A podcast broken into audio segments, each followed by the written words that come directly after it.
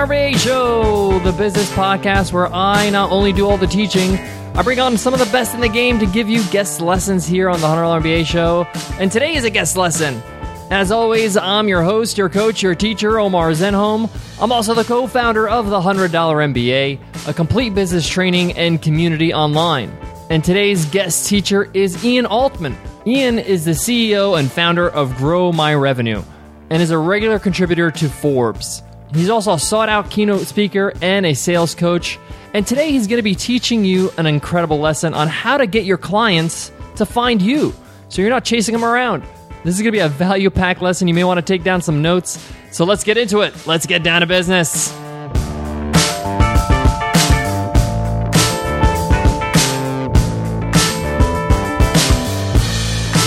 Today's episode of the Hundred MBA show is sponsored by Privlo. Whether you're a freelancer, self employed, business owner, the professional landscape is changing. But traditional mortgage lenders are stuck in the past. Privlo is a new kind of mortgage lender that lends the right way. They take a holistic view of your finances to see if you qualify for a mortgage, even if you have a one-time credit blemish. To apply, go to privlo.com slash podcast and fill out a simple online form.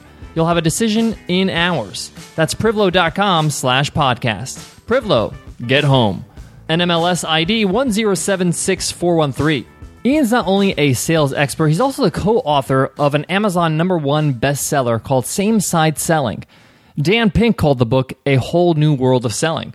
And today, Ian is going to teach you a very useful lesson. He's going to show you how you can get clients to find you, how you can make it easy for clients to approach you for business.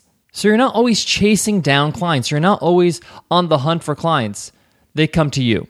This is so important because you got to make it easy for your potential clients to find you. They're not just going to find you by chance. You have to have a system in place, and that's what Ian's going to be talking about today in detail. So I'm going to let him take over now and let you enjoy his amazing lesson. So take it away, Ian. Hey there, I am Ian Altman author of Same Side Selling, and you'll see me as a weekly contributor on Forbes.com. Thank you for joining me today. Today, I'm going to be sharing with you keys to getting your ideal clients to find you and for you to stand out from the competition. Let's get down to business.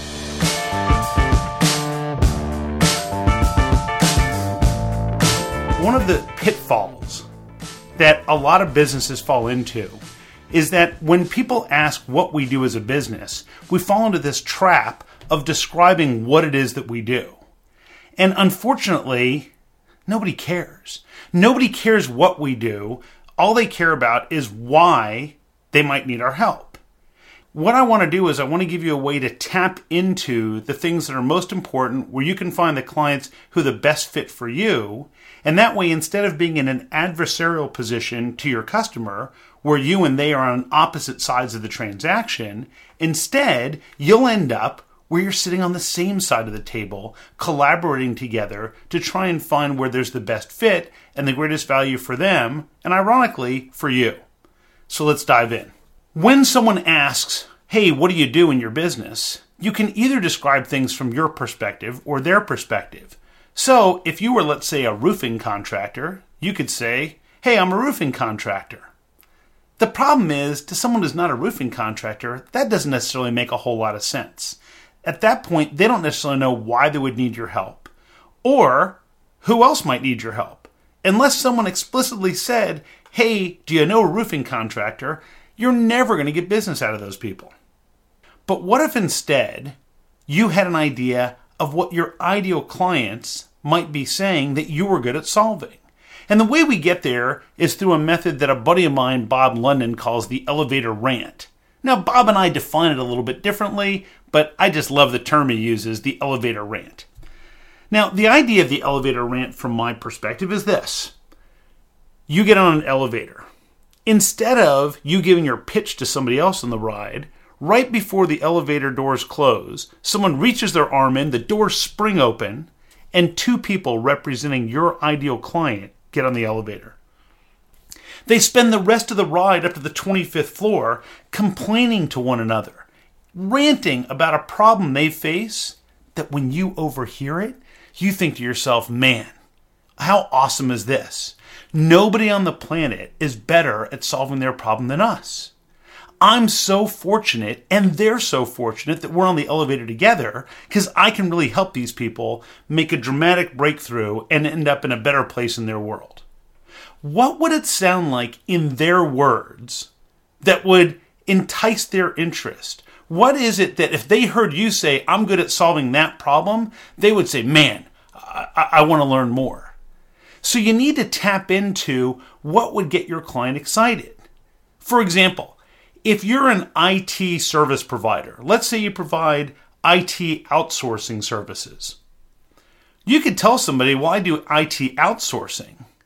But what would the elevator rant sound like for your ideal customer? Well, I imagine the ideal rant for your customer might be something like this. Your ideal customer, let's say, could be a law firm, an accounting firm, and their rant would sound something like, Man, I'm sick of us losing billable hours and aggravating our clients only because our systems don't work. They were down. We lost billable time. And now we have to explain to our customers why we missed a deadline and have to recreate information. There's no way they're going to let us bill them for that time.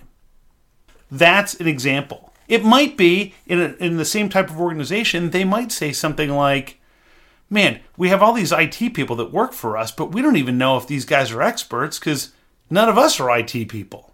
So we just keep paying them. They tell us what can be done and can't be done, but we're not sure if these guys are really experts or not. Those are examples of what an elevator rant might sound like. And if you're in a different market, let's say you're a real estate agent, your customer's ideal rant might be man, we're looking for a new house, but we don't know which one's in a good school district, which one's not and we want to make sure that we don't end up in the wrong neighborhood stuck with a piece of property that we'll never be able to get rid of. Or it might be, if you think about it as a real estate agent, because sometimes, and I'm picking on real estate agents, because sometimes real estate agents will say to me, well, there's no good rant for us. But your ideal client might be saying things like this Look, we've owned our home for a long time, and now that our kids are out of school and out of the house, we don't know whether or not we're best off keeping our house renovating it, or selling it and maybe buying a vacation home and like a condo. And we'd just like to get some guidance as we're better off, are we better off renovating or selling? Should we renovate first and then sell? Should we sell and let the let the buyer renovate? These are the types of rants that your ideal client might face. Now that you've got the rants, and I encourage you to spend time thinking about what it would sound like in your customer's words, and I mean the exact words maybe minus the profanity of what they would say. Then, here's what I want you to think about. There's a model we talk about in same side selling called the same side pitch. And the idea of the same side pitch is we want to entice our customers' interest by describing problems that we solve with extraordinary results. We then want to disarm the notion we're just there to sell something by acknowledging we can't help everybody. And then we want to trigger a discovery phase. And in that discovery phase, we strive to learn more about their situation to see whether or not we can help.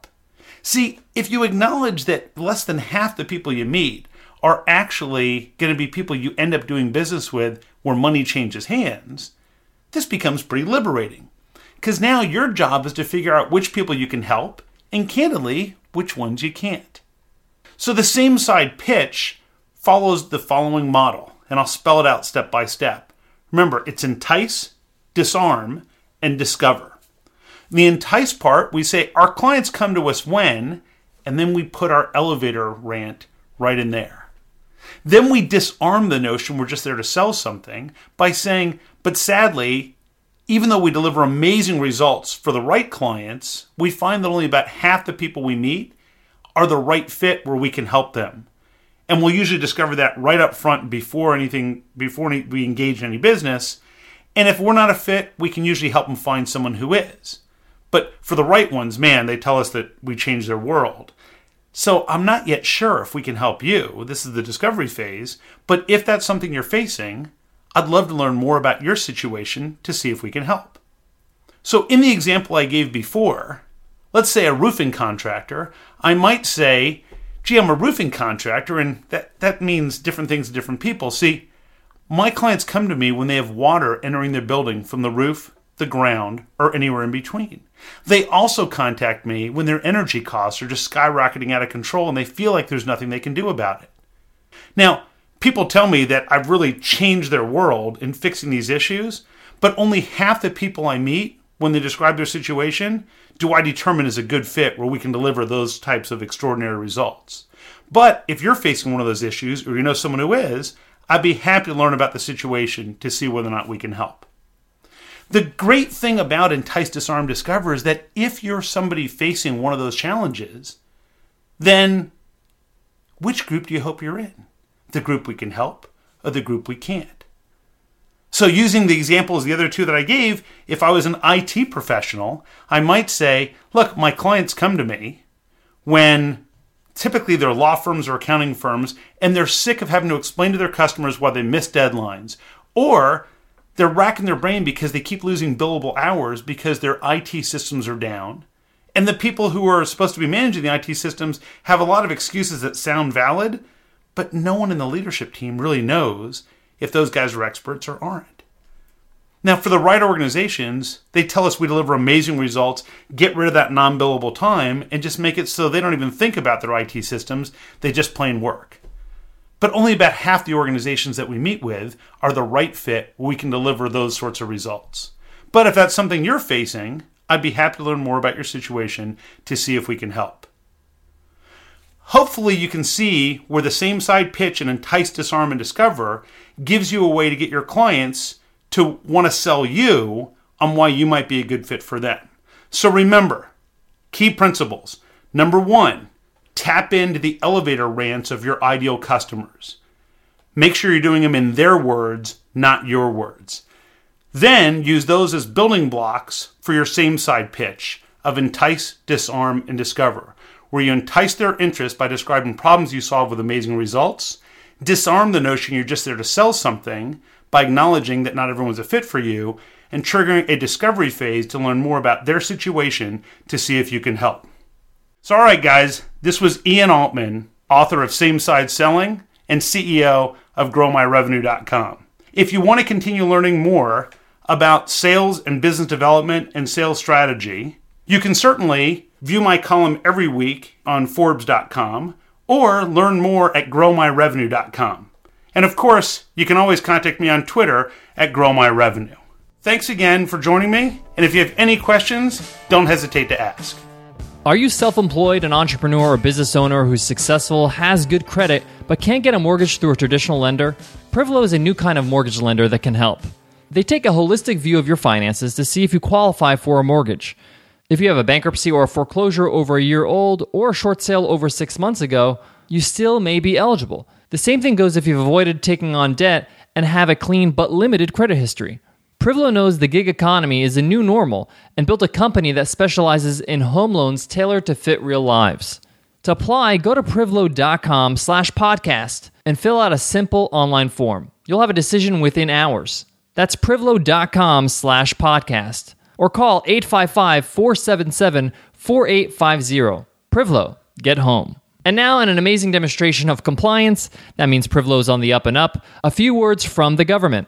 Privlo Inc. is a licensed equal housing mortgage lender, NMLS ID 1076413, licensed by the Department of Business Oversight under the California Residential Mortgage Lending Act. Illinois Residential Mortgage Licensee, Washington CL 1076413, Texas License 107679. Wow, impact on the value in today's lesson. I just want to highlight one of the many takeaways that Ian gave us today in his lesson. Ian mentioned paying attention to your customers' rants and documenting them in their exact words because words are very important. They create emotion, and emotion creates a reality for people. It's important for you as the problem solver to address the problem in the same words your audiences use. You want to resonate strong with your audience and that you understand their pain and you're committed to providing a solution. So take notice or take note of the words they actually use when they describe their pain. Thanks, Ian, for that amazing lesson. If you want to thank Ian, tweet at him. His handle on Twitter is Grow My Revenue. Let him know what your favorite takeaway was from today's lesson and keep me in the loop. My Twitter handle is BizRepublic, B I Z Republic. Guys, thank you so much for being amazing listeners to the $100 MBA show and for being subscribers to the $100 MBA show. If you're not a subscriber yet, just hit the subscribe button on iTunes. It's free and you get all the episodes automatically.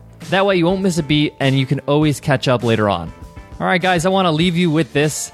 Having a system in place to make it easy for your clients to find you is so important because if it's not easy, people are not going to do it. You have to make sure that it's easy for people to find you. And that can go from having a good site that has great SEO, meaning that you're writing great blog posts and you're easily found on Google. I mean, I know a lot of people have asked me for help about their website. I would Google it and I can't even find it on Google. If your exact business name doesn't show up on the first few pages of Google, there's a problem here. That means you're not writing great content on your site. Make sure that it's easy for people to find you so they can do business with you. All right, guys, I hope that helps, and I hope to see you in tomorrow's episode. I'll check you then, guys. Take care.